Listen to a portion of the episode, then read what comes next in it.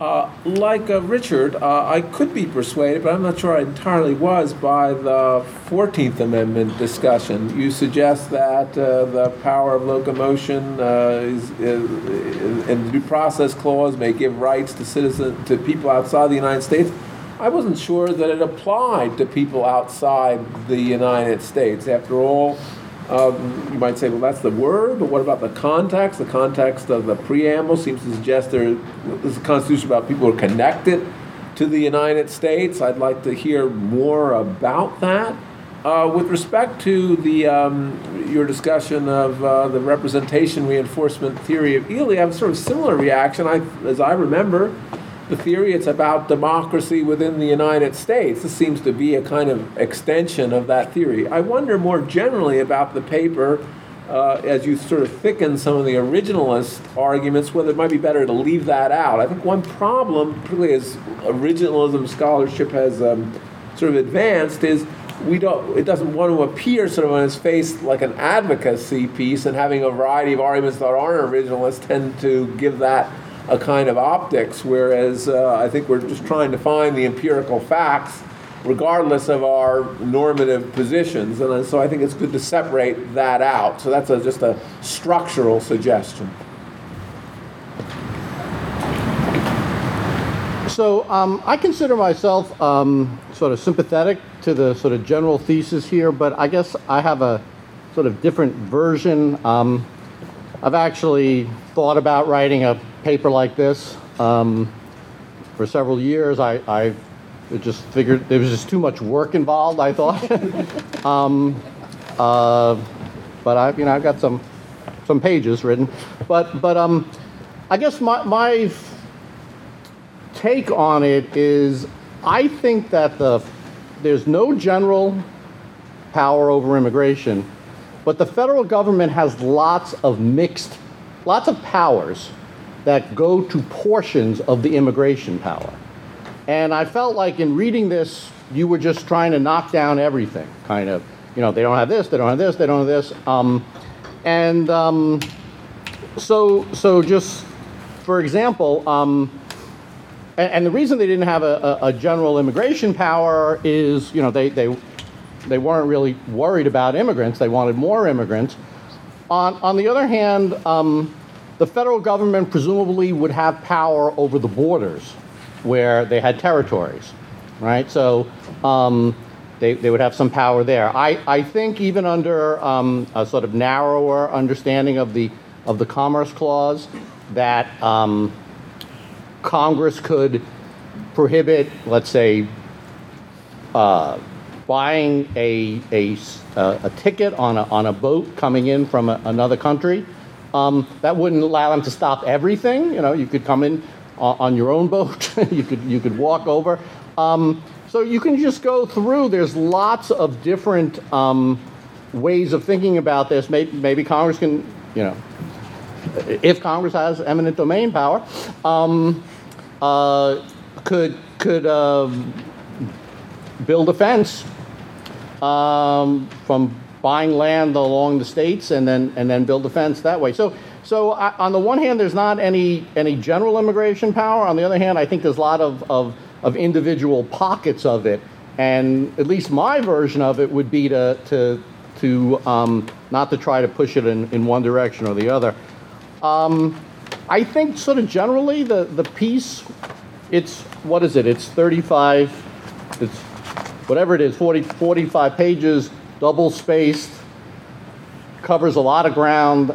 I think, you know, it depends how long a paper you want to write, but, but it's really covering a lot of different issues. To, to do a kind of thoroughgoing originalism would require more effort. You might want to say, I can't, you know, treat all these issues in depth, and, and this is just going to sort of, you know, be a, a, a more cursory analysis um, uh, to deal with it. Uh, finally, I guess um, on the Hamilton point, this is sort of helps and hurts on, on the Hamilton point. If memory serves, Hamilton, in the bank opinion, says that proper, you know, speaks separately about proper, but I think he says something like it's it's sort of, you know, violates moral norms or something like that, which would be different than a great power understanding. So on the on the one hand, he would have a different understanding of proper, but on another hand, it might not signify um, great powers. Uh, my question is, uh, I, I, really enjoyed the paper. I thought this was really interesting, and I learned a lot. Uh, but to kind of play devil's advocate, uh, I want to press you on the on what you said you didn't want to talk about, which is what to do about it, or maybe more precisely the consequences if, if we went down this road. And it strikes me that it would just be practically completely impossible unless I'm missing something. I mean, if it meant that Rhode Island could open its borders and charge a lot of money for it and just have a conduit there, you'd have people going to every other state within a half an hour. Uh, that it was the, the, the, original, you know, the, the, at the time of the founding, people couldn't have conceived of because of the changes in, in transportation and the number of people and everything. The world has gotten smaller. So I guess the the, uh, the question would be: Is it, isn't this? Couldn't someone see this? A non-originalist might see this as a kind of reductio of, relig- of originalism. Think of David Strauss. In the he begins his book by talking about one of the problems with originalism is look at all the things that we wouldn't exist in the world if we were faithful originalists. And I could see him adding this to the list. Uh, in, in the, you know, if we follow the reasoning that Mitch was suggesting, it, suggesting it's sort of a, a fixed point that would that would sort of falsify falsify the theory that leads to it, unless supplemented by something like Will was suggesting, a very thick understanding of practice being uh, consistent with originalism. So that's just meant to be a kind of provocative suggestion. I'm curious if you, uh, your response. So let me work back in reverse order on these three questions. On your question, what if there were horrible practical consequences to this?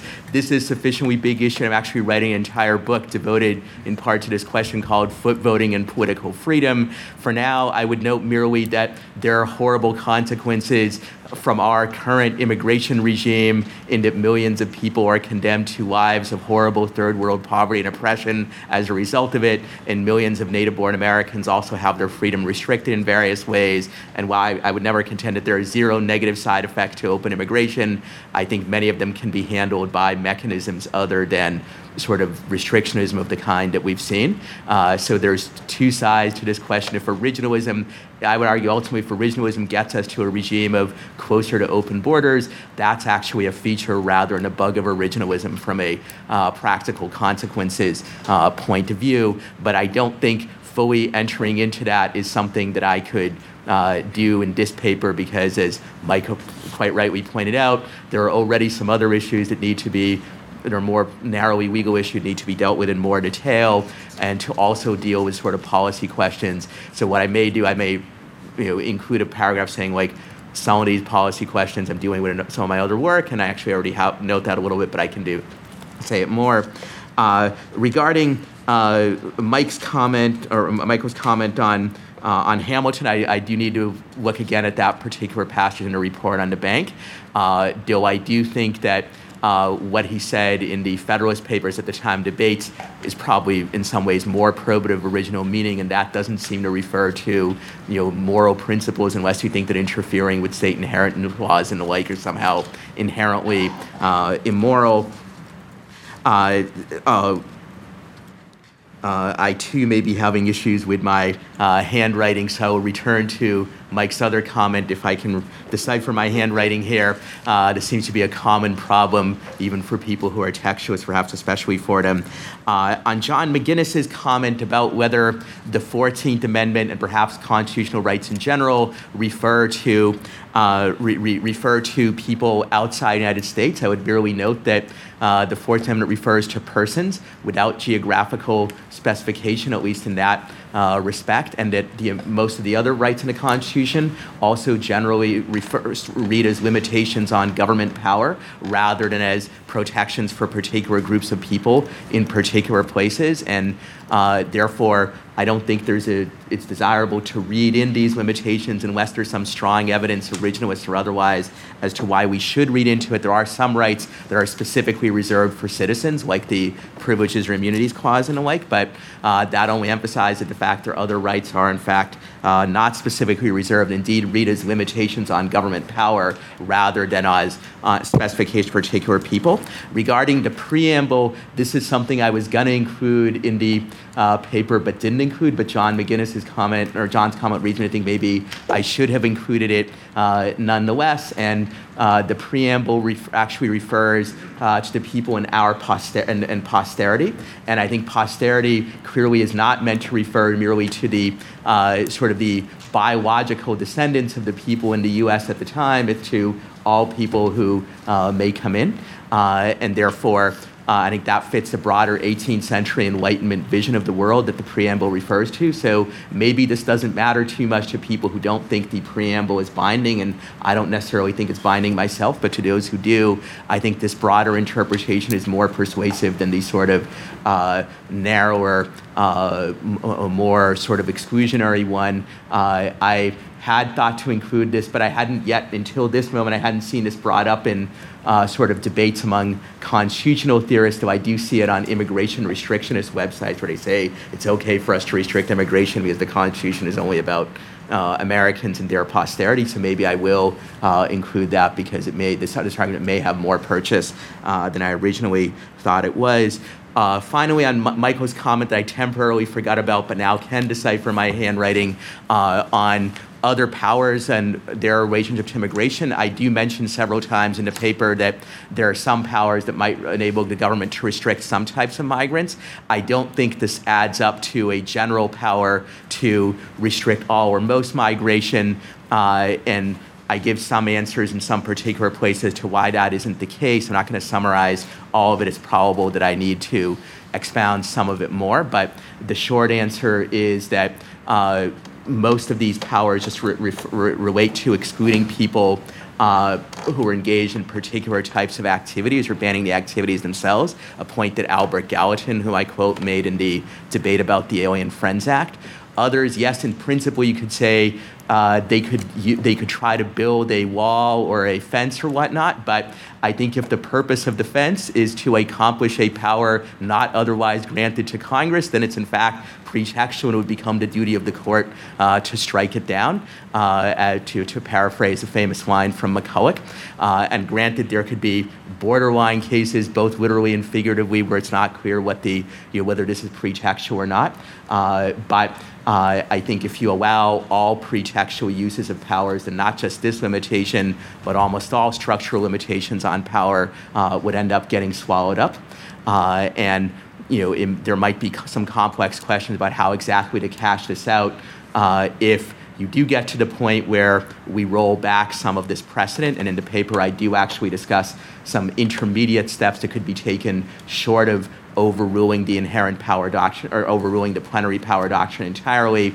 Uh, for example, you can overrule the inherent power doctrine, but allow exclusion of migrants that fits within the modern interpretation of some of the other powers. There's other intermediate steps that can be taken as well. Okay, our next trio is uh, Chris Green, Evan Bernick, and uh, John Mikhail. Uh, so war and invasion.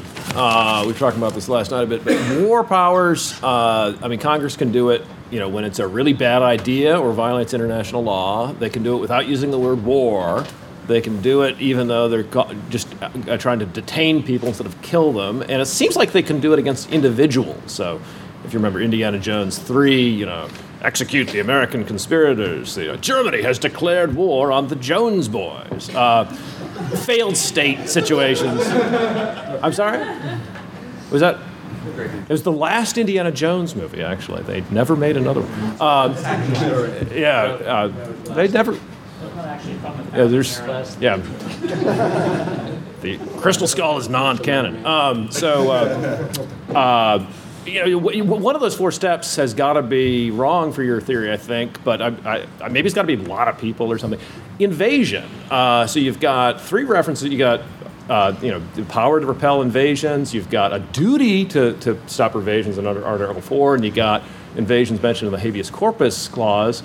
Uh, do invasions have to be violent? Can you sneak them in? Uh, Congress seems like they can exercise this power when they're paranoid.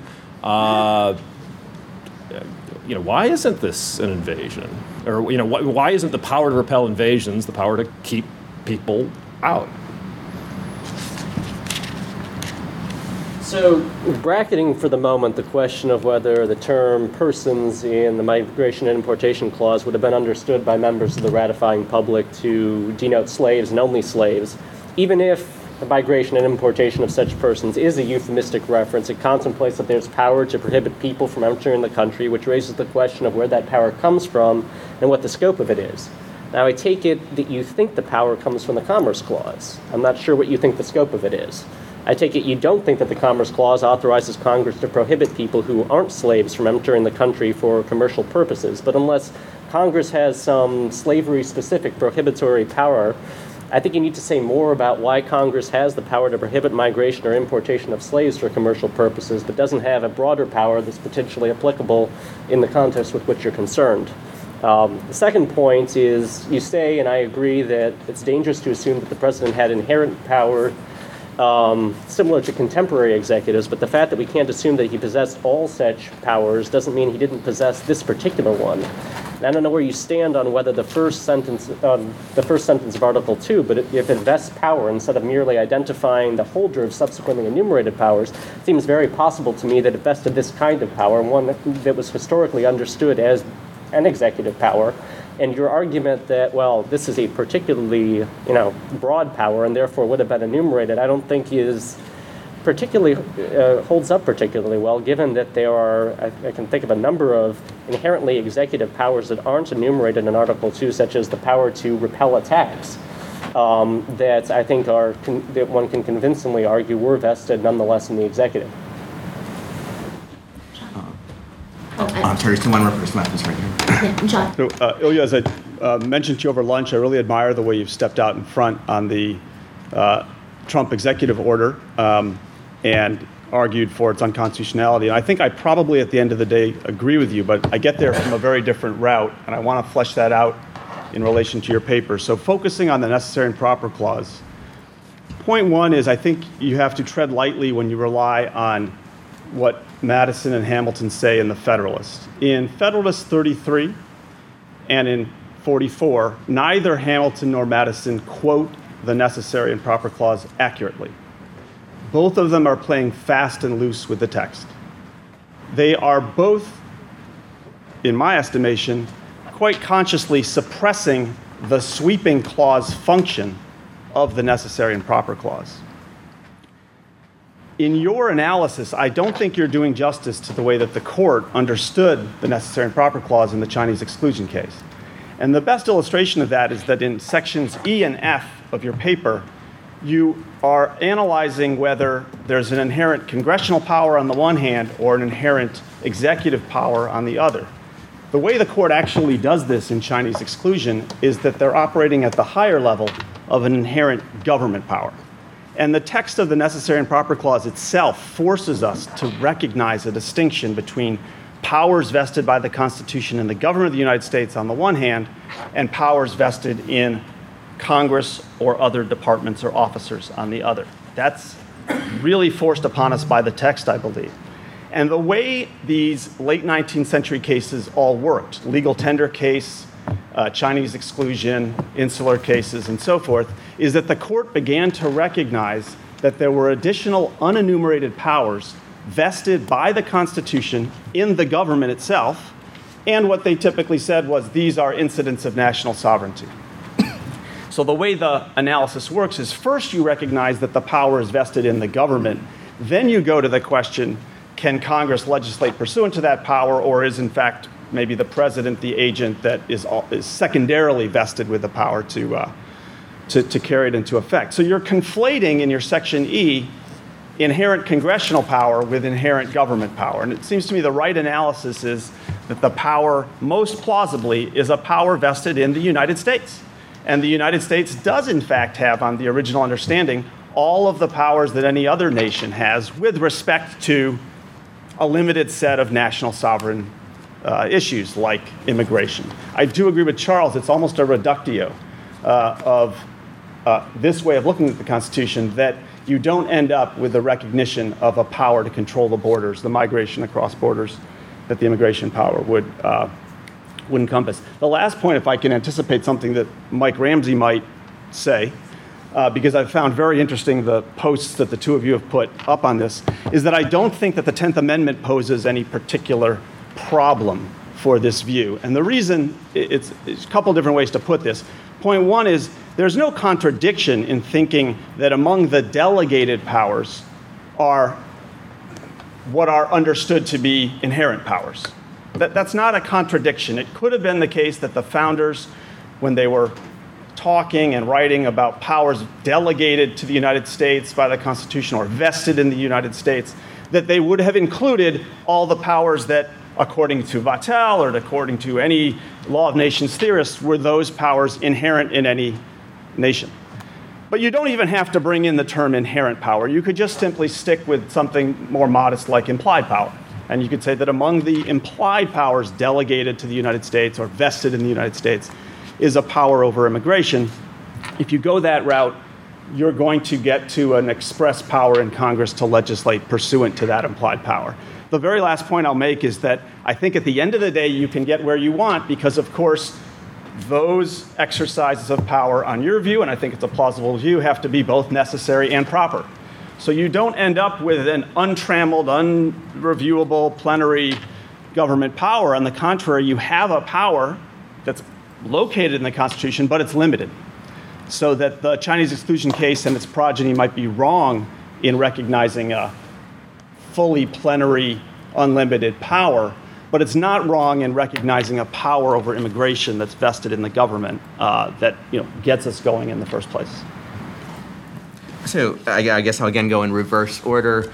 I'm not sure I entirely understand uh, John Mikhail's last point in that if there is this general power that's vested somewhere nebulously in the government, then it seems then if it's a separate power of its own, then the necessary it doesn't even need the necessary and proper clause necessarily because it's a separate power on its own. It's by definition both necessary and proper uh, because it's you know it already exists independent of the necessary and proper clause.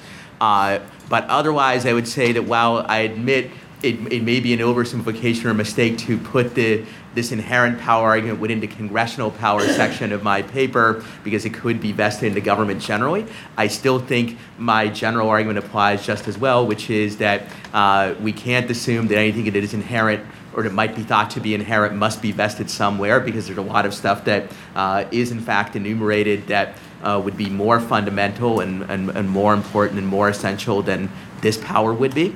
Uh, and therefore, I think it would also be very striking if this power was thought to exist, and given its importance, it was never actually specified who would have it in any way whatsoever. That would be, that strikes me as a very huge uh, omission, as the current president might say, uh, and strikes me as somewhat uh, improbable.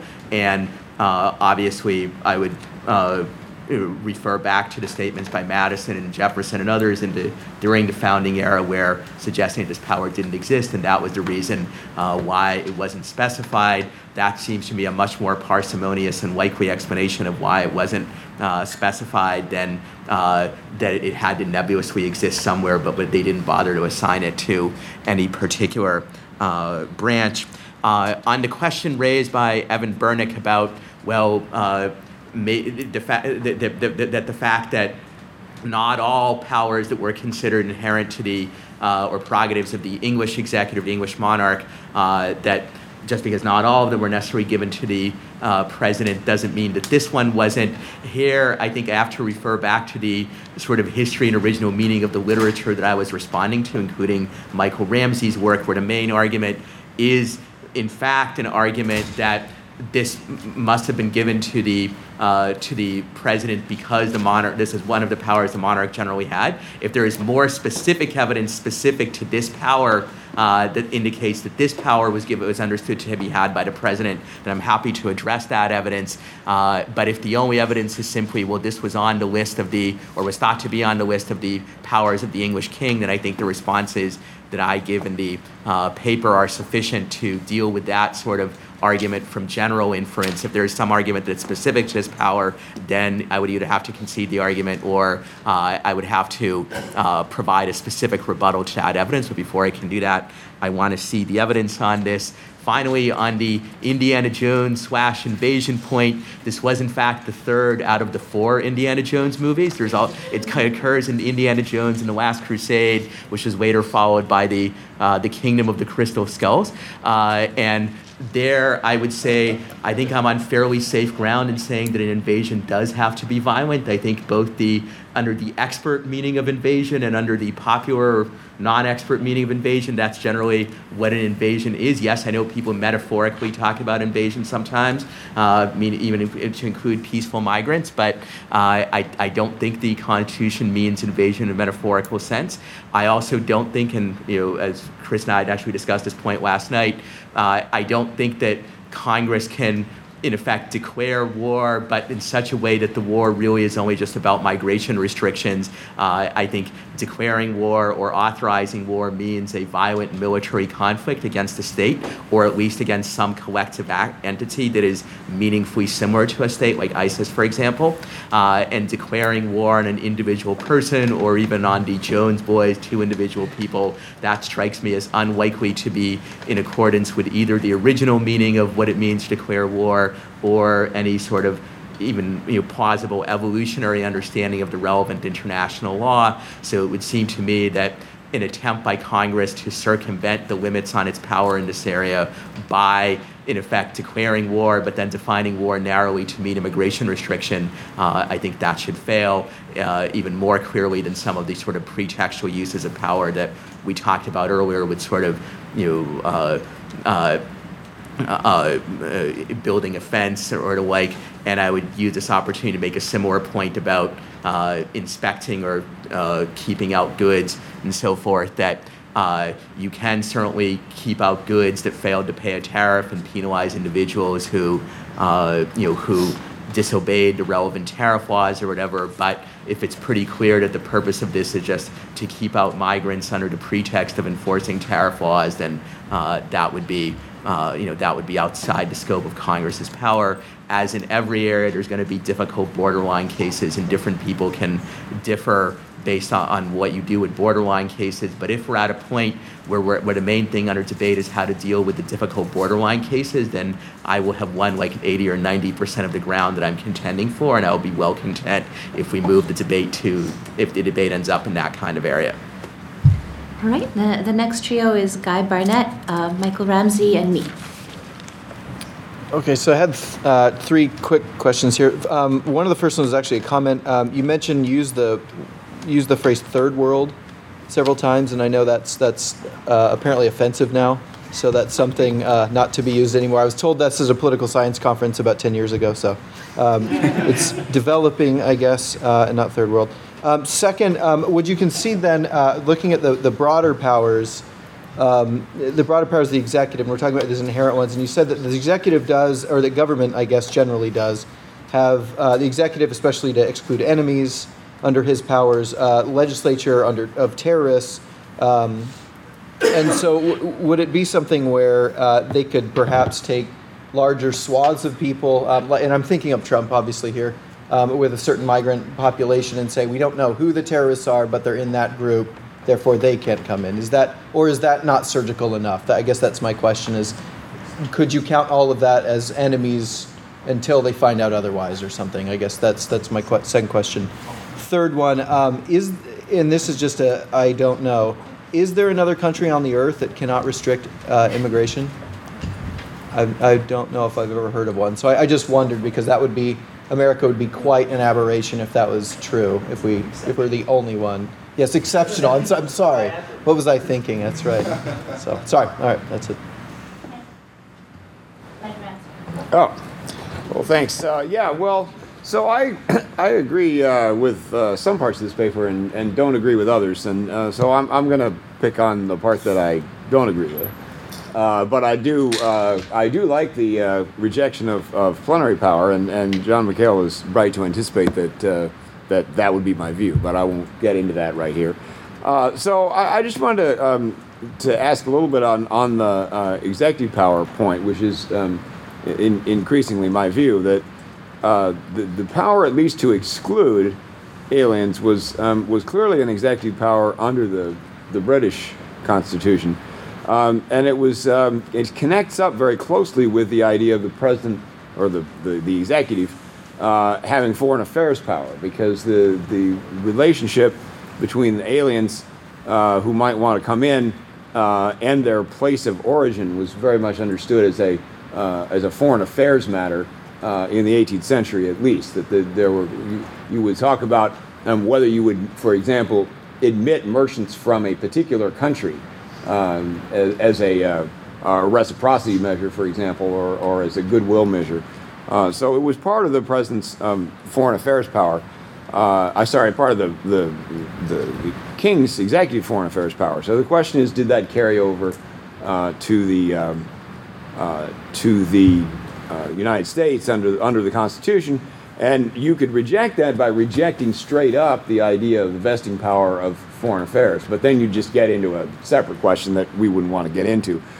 so, assuming that the proposition that the, the vesting power vests foreign affairs power uh, is a general proposition, then the question is is there reason to think that it doesn't vest this particular uh, foreign affairs power? And, and it, there might be, but I just, that seems like that's the way that, um, that the question would be te- teed up. Uh, and then the, the question specifically that I wanted to take up was uh, on the Alien Friends Act. Um, and it seemed to me that um, in thinking about that act and, and, in your discussion of it, you, you might want to distinguish between two different powers. Uh, and, and one is the power to exclude aliens uh, who are not currently in the country. Uh, and the other is um, to expel aliens uh, who are currently in the country. Um, and my impression, but this is just a question, I guess, at this point, is, is whether um, it was, it's not the case that the debate over the Alien Friends Act was principally on the latter point. That, that is, um, there, there were um, aliens in the country that the Federalists wanted out because they thought they were disruptive. Uh, and the uh, Republicans wanted to keep them in uh, because they thought they were uh, supporters of the Republicans. Uh, and not to be too cynical about things. Uh, and so, if that's the if that's if that was the central question of the Alien Friends Act, then it does seem to me like that's sort of a different question because there's some good reason to think uh, that the um, control of aliens within the country uh, might well have been viewed uh, as a legislative power rather than uh, rather than an executive power, or at least a power um, protected by the Due Process Clause. Uh, I don't know what the English system, uh, what the English, English law was of control of aliens that were currently in the country, um, but that would be something to look into. Um, so, uh, uh, and if that's true, then that would not. Uh, sorry, if that's if it's true that that's what the debate over the Alien Friends Act was principally about, uh, then that would not carry that much weight on the question um, of the president's power to exclude aliens who are not in the country. So. Uh, I think that more development of that debate would be uh, would be useful on that, this point. Um, so my question pertains first to the to, to this sort of uh, syllogism you you set out a couple of times that if the power to regulate fo- foreign commerce allows Congress to forbid the migration of workers, it would also have the power to restrict interstate migration. So this equivalence you, you draw a lot on this on the fact that commerce applies to both interstate and and and uh, foreign migration. And I think that you know it could be the case that foreign that that commerce that uh, applies to interstate migration, but the but Congress doesn't have the power to limit interstate migration, not because it's not commerce, but because of other reasons that are that are situated elsewhere in the Constitution, like due process reasons or uh, uh, or whatnot. I mean, I, I, you know, I know that there's some doctrine in some circuits that, that recognizes a, a right of freedom of movement as a constitutional due process matter within the state. You know, probably there's similar lines of doctrine that apply to interstate travel. So I don't think you need to. I, I don't think it follows that uh, that that commerce can't include migration uh, just because uh, uh there that that might prevent uh, that, might also apply to interstate movement. Uh, That Is, is that three or? That's three, Sorry, I'm, yeah. I'm starting to, in addition to having trouble reading my handwriting, I'm also having trouble counting. So let me again work backwards. Uh, I think it is probably the case that I should at least briefly discuss other doctrines that could potentially limit uh, Congress's power to constrain interstate migration. Here, I would note that obviously the due process constraint only is, is, con- re- re- restricts this it restricts it at all after the enactment of the Bill of Rights, and it's noteworthy that uh, the fear that Congress might restrict interstate movement was not raised, as to my knowledge, in the uh, attack by the anti-federalists on the Commerce Clause and other things, even though obviously they raised every conceivable objection that they could think of in regards to there being excessive federal power. Uh, I'm also not convinced, though this needs more research, but I'm not convinced that the uh, antebellum understanding of due process included uh, restriction, in- included forbidding restriction interstate movement. But this you know, w- should include additional research, uh, you know, before I could uh, make def- any kind of definitive statement uh, on that. Uh, on the question of the foreign affairs power, first I want to thank uh, uh, Michael for clarifying that part of his argument for me better, and I do need to answer it in that form. But I think uh, the answer would be similar to the one that I gave, in that uh, just as we cannot presume that anything that was considered an inherent power uh, under the uh, of the British monarch, therefore was in the hands of the president. We also can't assume that anything that was part of his foreign affairs power specifically was given to the president, and this is so for two reasons one general and one specific to immigration. The general one is that there are other things that clearly are part of foreign affairs power that are uh, included, specifically enumerated, that wouldn't need to be enumerated in Article 2 if there was a general foreign affairs power, such as receiving ambassadors, for example, is a you know an obvious case. Possibly uh, the commander in chief power might be thought of this way as well, though that may include domestic command of the armed forces also. Then the general point is that, uh, that many of the founding fathers, as my discussion of Declaration of Independence indicates, they actually denied that the king had this power over entry uh, and the like. Uh, you know, they complain about him uh, restricting it in Declaration of Independence. They may, they may have been wrong in their interpretation of the British unwritten constitution, if you will, but obviously their views are the ones that were more likely to be incorporated in or as a background understanding of the Constitution than you know what the British were actually doing. Uh, on this question of the Alien Friends Act and, what, and the, the distinction between the power to exclude and the power to expel, uh, I think this is a distinction I can discuss, but I think it ultimately turns out not to be the one that was at issue in the debate. And I say this for a couple reasons. One is Madison and the others repeatedly argued that the federal government generally did not have this power, not merely that it was the president who didn't have it. And secondly, much of the discussion in Congress over this and elsewhere uh, clearly seems to be talking about uh, expulsion and exclusion uh, together. For instance, I quoted Gallatin's uh, discussion of the commerce power and excluding merchants who were bringing in uh, goods that. Um, uh, that violated tariff regulations and the like.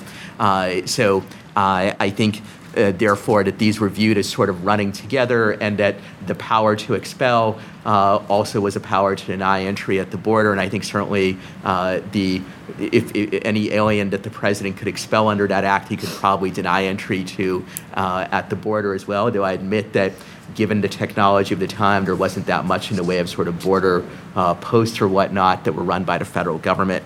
Uh, on the questions uh, raised by uh, Guy Burnett, uh, I'm, I'm going to pass on the thing about the offensiveness of the term third world or lack thereof. To my mind, what is offensive is not the term, but the conditions that people are forced to live under in those areas. But you know, people can agree to disagree perhaps on uh, the terminology, on whether there are other countries that have open borders? The answer is yes. Uh, the, Argentina has actually adopted a generalized policy of open borders, much like the one that I advocate. And you can say, well, the fact that it doesn't seem to have harmed Argentina doesn't mean it won't harm us. I, I, it is not my claim that this definitive, that I can definitively prove that by the example of Argentina. That's why I'm writing an entire book about this subject.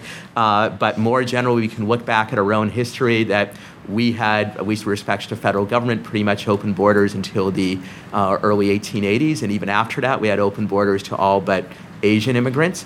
And the same thing was true of, of many European countries up until the early 20th century. Uh, and uh, so uh, I'm not, again, I'm not claiming that this refutes all possible arguments how conditions are different today, so it would be terrible today, even if it wasn't terrible back then. Uh, but, I, but it's not a completely novel idea, either in terms of the contemporary world or, in, uh, or uh, historically. Uh, I cannot remember, or maybe I've written down wrong, what your third question was. Uh, Just about broader powers, if, if the, with the president's ability to protect, could that include? all- Oh yeah. So so could could he does if if he has the power to exclude hostile troops or terrorists or attack them, could he just designate this vast category of people? Uh, my answer would be no. That for some of the same reasons that I've already given respect to sort of pretextual uses of other powers. Again, there's a difficult borderline issue in some cases, but it's not that difficult where you're faced with a situation where uh, the risk that an American to, to look at the Trump order situation, the risk that an American will be killed by an immigrant terrorist of any kind, not just one from those seven countries, but from all over the world, is several times lower than the risk that an American will be killed by lightning in a given year. Uh, so uh, uh, you're essentially excluding this vast number of people to get at what is an extremely tiny number of terrorists. Uh, so it's a little bit like saying, uh, it's not much different from saying we need to exclude everybody who might come in from this nation because otherwise, at least a few of them will violate some tariff regulations, and we don't know ahead of time which ones might violate the tariff regulations. Uh, I do grant here, as in some other cases, there can be difficult borderline situations, both literally and figuratively. Once again, if we're at the point where we're arguing about where the exact border is, uh, then I've won 80 or 90% of the ground that I'd like to win, and I'd be very happy uh, in that situ- situation. Uh, so I think we can move on to the next triumvirate or troika. I guess as a Russian, I like the term troika better, though it also has some negative historical associations. These three have to be very quick. Uh, David Upham, uh, Larry Solum, and Stephen Sachs. Yeah, I, I would just say that try for a scholarly article, take a smaller portion and just go into all the materials. If it's more of a sort of a popular sketch or a semi-popular sketch of an argument for constitution and open borders, that's a different. Maybe that's what you're trying to do. But some of this stuff, there's a lot of materials that I that I think you should cover just in dealing with just commerce or naturalization or other things. Um, there's one example. Can't, the, the Kentucky resolution um, talks about the immigration importation clause, migration clause that says they, it's unconstitutional at least uh, to to, uh, to exclude aliens. That's another one of their arguments. Is the because in 1798 it's not 1808 yet. Um, just more generally, just as an historical matter, questioning Congress's immigration power has in fact had the effect not of restricting immigration policies, but providing a pretext or a justification for a general sort of extra constitutional powers, like Curtiss-Wright export and lots of others. Uh, maybe that's not going to be the, the effect of, of, your, of your scholarship, but uh, that's been the effect, at least, at least 100 years ago, that was the effect of that, those kind of challenges. Uh, So just, this is just uh, focused on uh, your discussion of uh, state restrictions and the power and the, the, the right of locomotion, right? So you, you quote um, uh, Williams v. Fears, but that case was a privileges or immunities case. That's the uh, case you quote on 31. And then on uh, the next page, 32, you deal with this argument, and uh, your, your answer is the civil rights cases of 1883. But the passage that you read does not attach this to the due process clause. So I just think you need to do some more work here on getting the right of locomotion as it applies to the states in the 14th Amendment attached to something other than the privileges or immunities clause. The argument that you make, I don't think works as a matter of the uh, cases that you cite. I just want to echo both of those points to say that I think that, that the paper would be a lot better with a lot more discussion of states, in particular evidence predating Slaughterhouse and sort of general discussion of the theory of the 14th Amendment um, that, that, that you know, would go from a similar original uh, perspective. But I just want to say one thing very quickly, picking up Michael Rappaport's question about, you know, about eminent domain and everything else. If the federal government uh, had territory lining the United States, or if it declared its ownership of the territorial sea or something like that, and then just made it a criminal offense under the Territories Clause for someone not on the approved list to pass through it with the intent to enter the United States, um, could they essentially recreate a federal power of immigration just by obtaining territory that surrounded the states?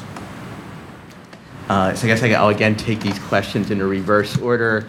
I think this last question is sort of another, albeit more creative version of the, the question been asked several times is sort of could they in effect try to pretextually use other kinds of powers to accomplish this? And I think the answer, you know, I would give the same kind of answer. With that one, it's maybe a little harder in that in a uh, in a federally owned territory, the federal government would have the same kind of rights or powers, presumably, as a state would have within a state. So there, uh, I guess I would say maybe if the federal government could like build territory surrounding the U.S. Uh, and make it a federal territory, then maybe perhaps they could do it. Uh, this is an interesting legal question. I don't consider it that important for the real world because obviously we are surrounded. Uh, we have borders where there are states there, not the federal government, and we have you know the seas and so forth. Uh, and the federal government claiming, uh, you know, uh, claiming the kind of sovereignty over the seas that a state has over state would, would run into a lot of problems under both constitutional law and international law. Uh, so on the issues of the privileged immunities clause and the due process clause, I'm not going to at this point rely on my memory of the exact passage of the cases. All I would all I would say is it's well taken. The admonition I should look more carefully at them and also look more carefully at some of the other evidence from 1868. One possibility I'm considering is simply just carving out the state power part of this and just focusing the, this paper on federal and saving the state for later. There are pluses and minuses to both of those approaches that you know that uh, I've discussed with, with Steve and others uh, before, and I'm, I'm not yet sure which is the uh, better path to uh, go on on that. And then uh, I'm not sure what, what was the very first question in this uh, chain.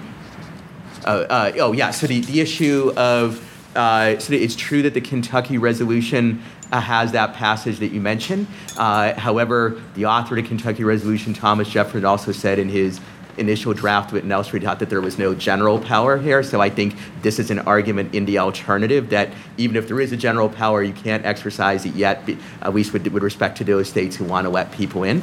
Uh, but I think it's desirable to specify that point about the Kentucky resolution. I'm happy to do so. On your more general point of if you deny Congress's uh, sort of specific power that will just lead people to adopt the inherent power theory, obviously that tr- did happen historically.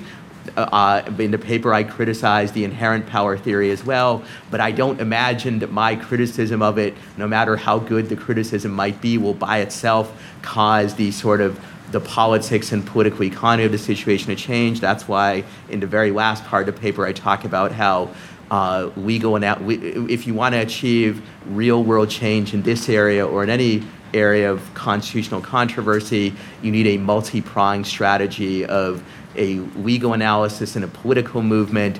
And in some of my other work on the Kelo case in public use, for example, I've talked about how this can be done. There's also a large literature on it generally. Uh, but this paper does not purport to lay out sort of a general political and legal strategy for how we get from here to where I hope we can eventually get.